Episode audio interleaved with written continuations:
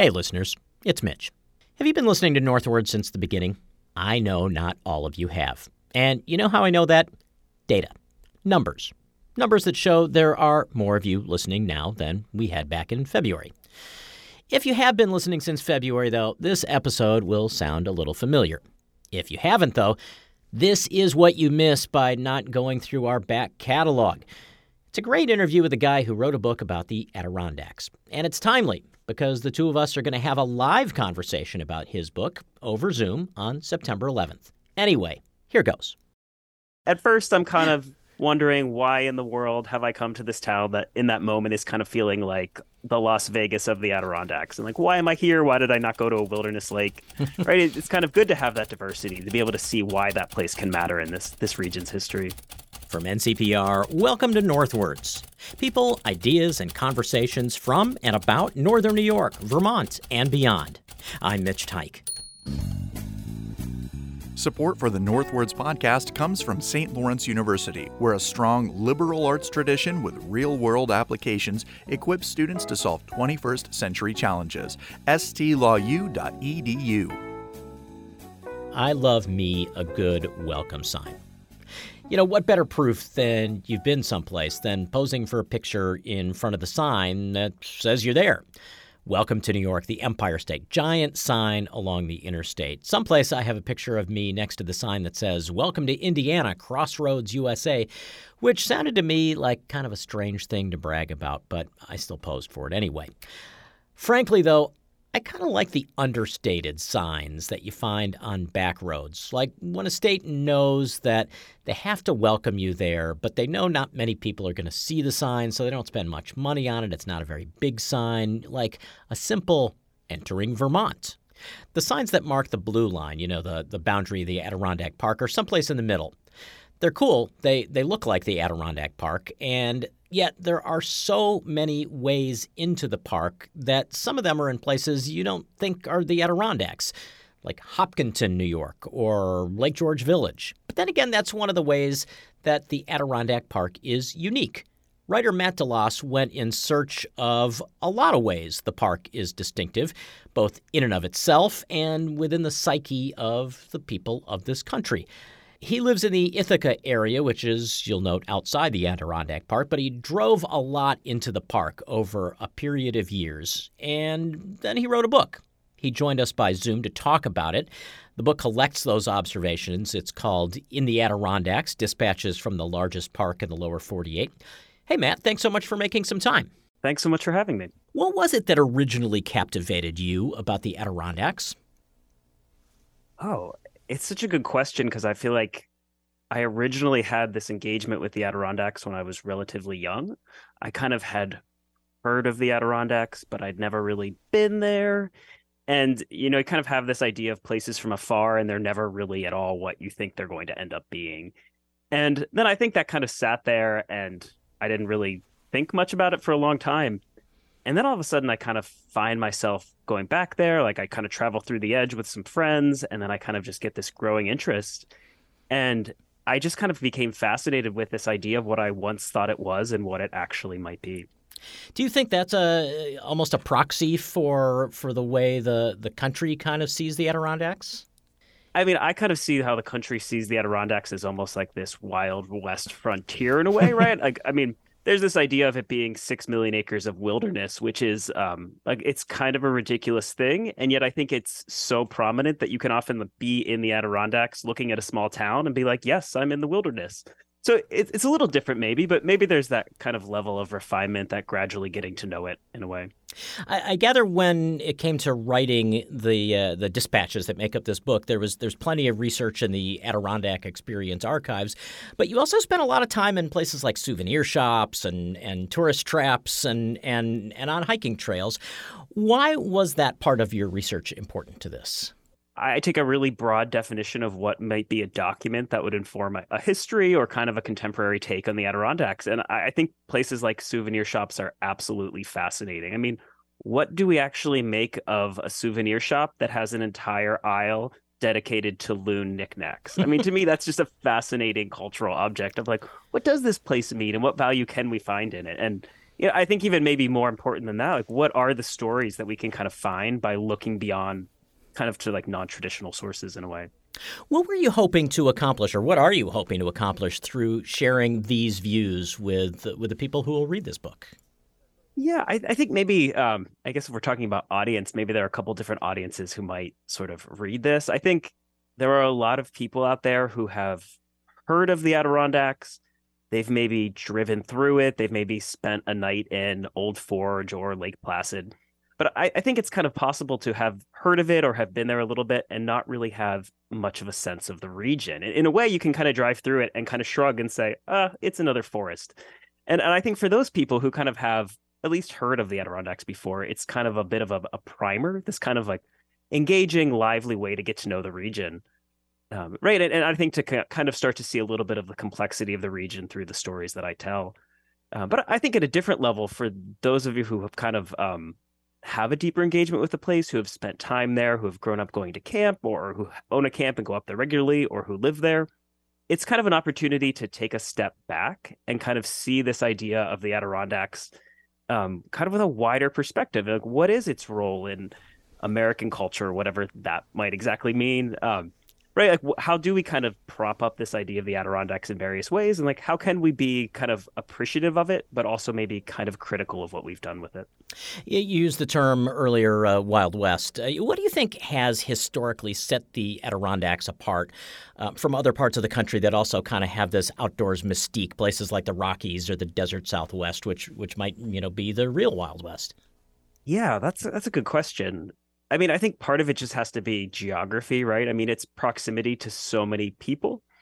And and I think with that proximity, I mean, as soon as you start having trains that go there, it's relatively easy to get there. So you have a, a lot of kind of the shuttling back and forth, and I, I think it kind of just builds almost this cultural momentum in that like a friend goes and the friend tells you about it, right? This gradually kind of accumulates and becomes significant. I mean, I think also if you look at the way people have titled books or paintings, I mean, every single one of those that is titled in the Adirondacks or the Adirondacks or sunset on an Adirondack lake, right? You're just kind of gradually building this this idea.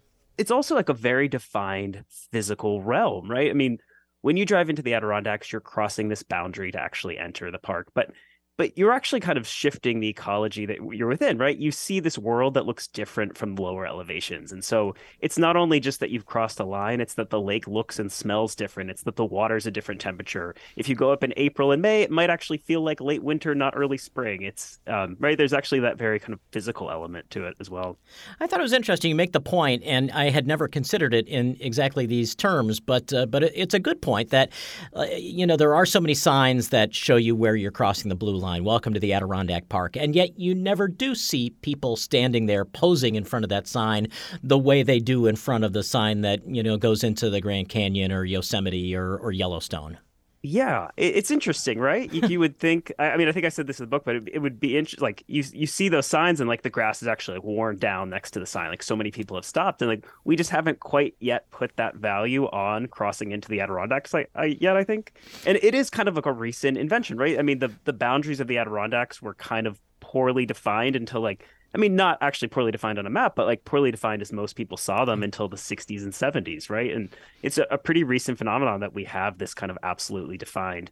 I'm in the Adirondacks. I'm not in the Adirondacks. You do write uh, in many places about the Adirondack look. I'll put it in mm-hmm. air quotes here. Um, the the particular juxtapositioning of trees and lakes and landscape. How would you describe what that Adirondack look is? Yeah, I mean, I would first of all say that it seems like it's kind of shape shifting. I mentioned that it kind of like changes depending on the weather. Like there are places that could be foggy and look like the Adirondacks, and they're sunny and they, they don't. I think again, it's pointing to sort of those um, those more northerly species, right? I mean, if you think about the Adirondacks as kind of this this defined physical region, like it does have a different geology, and so it has different species as well. Like even the water color is different um, right it's it's pines it's spruce it's that dark tannic water. I, I, mean i would say it's even the way that like the water flows over the rocks right? It looks different than it does in utica. It's it's much different. Well and and also the the the siding on buildings that you write about. You're right and it's not just kind of these ecological ecological factors it's these cultural ones that kind of build off of those ecological ones right? Like we we would see maybe um brainstorm siding of kind of like the rustic edge being a little bit out of place in New York City. In the Adirondacks, it just kind of makes sense. And to me, that's kind of a particularly interesting place to kind of dig in and find a history. Like, where does it make sense and why? So, why would you contend it's important to consider the examples of, of the Adirondacks today in the context of all the other natural places in the U.S.? Yeah. Um, again, I think kind of a couple different angles on this. I think, first of all, I see a lot of value of kind of considering sort of specific and kind of immersive histories of regions. Right. I think there's a lot to learn from those examples. Um, and, and I also think it's worthwhile to kind of consider sort of histories that didn't happen across a national stage. I mean, the model of the Adirondacks, as far as its preservation, conservation, however you want to label it, it didn't happen everywhere, right? We don't have these large parks that kind of mingle human communities and natural natural communities. And like so it's kind of worthwhile to ask what if that had happened? What if this was the model? What if we didn't have Yellowstone but we had a broader Yellowstone region that encompassed more complexity than it does?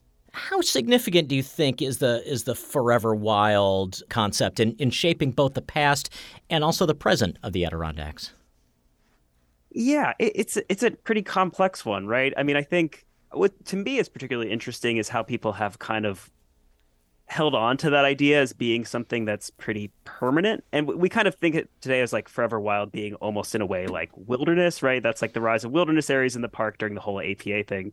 Um, but yeah i think it, it could be this more slightly malleable category, right? Because it's really like we're defining an ethic. What is it that we can do on this land in that place? And we've kind of recently, at least, defined Forever Wild as we can do absolutely nothing to that. And yet, I mean, to, for the most part, but I mean, that wasn't always the case, right? It was a little bit more flexible back in the early 20th century and late 19th century. Well, and, and there is an inherent irony about you know the idea of a of a human designated wilderness because you know the, the wilderness only exists because humans say say it's wilderness. Yeah, exactly right. It, it's all policy in, in a way, right? It's all the decision. It's all an artifact. Um, I'm especially interested to have you talk about your attitude towards the southeastern part of the Adirondack Park, Lake George, and the area around it, because it is it is a different brand of the park, if you will, than uh, than what you experience in like Inlet or the High Peaks, or. Um, yeah. Uh, but you're right with a lot of affection for Lake George eventually, right? yeah, I, I yeah, well, right. kind of liking it. At first, I'm kind of wondering why in the world have I come to this town that in that moment is kind of feeling like the Las Vegas of the Adirondacks, and like why am I here? Why did I not go to a wilderness lake? And I, I mean, I think that's kind of all part of my process of really getting to know this place and not just kind of sticking to the original idea of what I thought it should be. I mean, I think if you can come to appreciate Lake George as some sort of essential part of what the Adirondacks actually means today. Like I think we're probably all better for it, right? it's kind of good to have that diversity to be able to see why that place can matter in this this region's history. Did you feel in some ways like um, you know a, a in in a you know in maybe a, a sociological way an explorer um, when you set about to put this book together? I don't know that I would have ever used kind of the word explorer for it. I mean, to me, I was kind of this this out of towner kind of bumbling through the region, kind of seeing what I can learn. Well, that's an explorer, right? yeah, of a sort. You're, you're right. It's um, and you know, I would take these kind of meandering drives to the region. I would say like, okay, you know, I'm going to start in Old Forge, and I'm going to drive to the high peaks, and then back through Lake George, and, and come back. And it was only really later that I guess after I had done a few of those drives that I sort of um, began then to really dig into Adirondack literature and kind of really start to get a lot of know, to know these stories and get to know what other people had written and kind of develop my understanding as I went went through them. Were there some kind of long lasting surprises that came out of this project for you? Yeah, you know, I think one is um, when I started kind of doing my field research on this book or driving around. Um, I it had never really occurred to me that I might want to have a boat.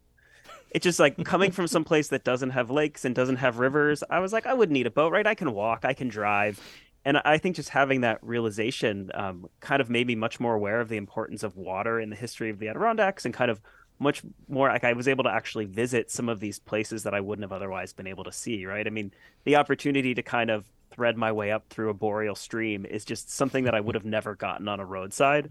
And it just kind of continues to surprise me. And of course, then there's that whole history of guide boats and lightweight canoes, which is about opening up the wilderness to more people and so like that history kind of cascaded from that realization. One of the earliest anecdotes that you relate in this book uh, comes when you're at a kind of a roadside diner in uh, in Tupper Lake, and you overhear some uh, some young people talking about how they really hope to to get out of there, and and you write about what your feelings about that were as it was as that conversation was going on. Do you think you know, uh, however many months and years on into into this project? You have a different understanding or a different appreciation for for what they were talking about? Yeah, I think I think as powerful as the identity and kind of the presence of the Adirondacks is, it doesn't have quite have the power to overcome some of the problems of rural America, right? And I, I, I can see why it wouldn't be enough right? I, I, think from an outsider's perspective i mean i was i was standing there and i'm like look i can go to this wilderness area in 20 minutes and i can go to this canoe wilderness area in 20 minutes. But that really kind of doesn't at all reflect the lived experience of that place. And right this is one of i think looking to the future one of the serious problems of the adirondacks is like, it's wonderful that we see it as a wilderness. It's wonderful that we see it as this retreat from the modern world. But like how does it become a much more livable place? And obviously, there are people who are much more informed on these issues currently working on this and trying to figure out how it is that you revive some of these towns so that um, younger people actually want to stay there. All right, so so it is just you and me and our listeners at this point. Um, mm-hmm. So I have to ask, what is your wife's secret loon name for an Adirondack camp? I would never reveal that. it's too good. You'll just have to trust me that it's too good. All right. And you know what? It probably already exists out there, but I'm just going to pretend that it doesn't. if you don't Google it, it doesn't exist. Fair enough. Well, Matt Dallos, it's a it's it's a really thought provoking and uh, and such a well written book. Thank you so much for sharing it with us. Thanks again for having me. I really enjoyed having our talk. Matt Dallos joined us from Ithaca. His recent book is called In the Adirondacks Dispatches from the Largest Park in the Lower 48. The two of us are going to talk again soon. He's the first guest in a series of interviews that I'm conducting for the ADKX, the Adirondack Experience. The series is called In the Adirondack Library. This first conversation will take place virtually on the evening of September 11th. You'll find a link to register and you can read more information at ncpr.org/northwards. Thanks so much for listening to this episode of Northwards. I'm Mitch Teich. I hope you enjoyed our interview, and you can catch new content every Friday right here or wherever you get your podcasts. Find out more about Northwards and NCPR on our mobile app or at our website, ncpr.org. And while you're there, make a donation to support everything you hear on North Country Public Radio.